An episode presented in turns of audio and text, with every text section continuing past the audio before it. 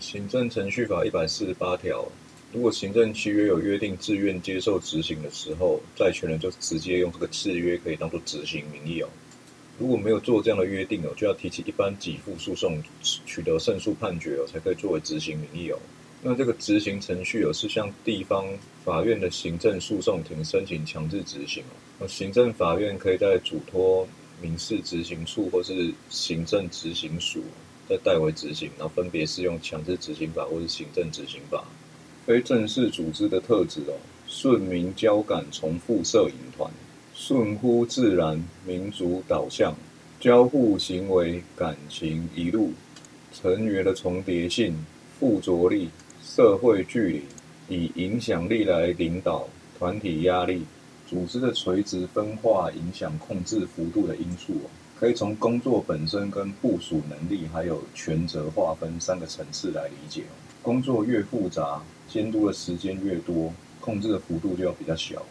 那反之，工作的反复性很高，比较单纯好监督，那控制幅度就要比较大。那部署的能力强，帮助很大，那控制幅度自然就大。反之就比较小，然后最后是权责划分越清楚，控制幅度就会越大。控制幅度之所本，工作部署权划分，水平分化，鼓励科的四 P 原则：目的 （purpose）、过程 （process）、服务对象 （person）、地区 （place）。Mintzberg 又增加了技能跟时间哦 （skill and time）。Sean 的组织文化。由外到内分成器物与创造物、价值观念跟基本假定。那器物与创造物是组织表浅之外显，价值就是策略、目标及信念。那基本假定就是潜意识的价值行动最终的来源。彼得圣吉哦，Peter Senge 的学习性组织的五项内涵：系统思考 （System Thinking）、自我超越。Personal mastery，改善心智模式；Improving mental models，建立共同愿景；Building shared visions，团队学习；Team learning，口诀就是细致改进团。公务员法任用法十八条调任的限制哦，减十二以上各个直系都可以调任哦。那其他的就是要同直属的各直系。或是经过全序审定有案的直系之间才可以调任哦。口诀就是十二以上调五组，其他就要同职组。再是官等职等的限制哦，不可以调第一官等。那如果职等只能低一职等哦，除非是自愿哦。那么口诀就是官等不能变，职等低一线。再是职务的限制哦，那分成两种啊，一种叫机关的首长跟副首长，那第二种叫做单位的主管跟副主管。那机关的首长跟副首长不得调任本机关同职务列等以外的其他职务，所以就只能调其他机关。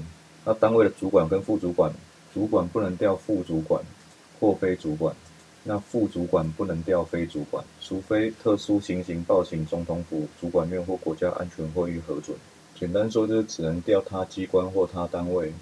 二十六条对于这个任用的限制啊，分成两种，一种叫不得任用，一种叫做回避任用。那不得任用指的是机关长官哦，对于跟自己有这个配偶跟三亲等的血姻亲的关系哦，那他就不得在本机关任用，那也不可以把他任用为直接隶属机关的长官。那如果是他下面那些单位主管哦的各级主管的长官跟配偶的三亲等的血姻亲哦，那这个机关长官就要回避回避任用。我觉得就自己关系不能用，部属关系回避用。那不能用的情形，也不可以用职务代理人来回避哦。那二十六条之一是在规定机关首长不得任用或迁调人员的几种情形哦。退休核定免调令、候选名单公告时、罢免宣告成立日、免撤休惩戒确定时、任期届满前一月、考试及格分发人员不受限。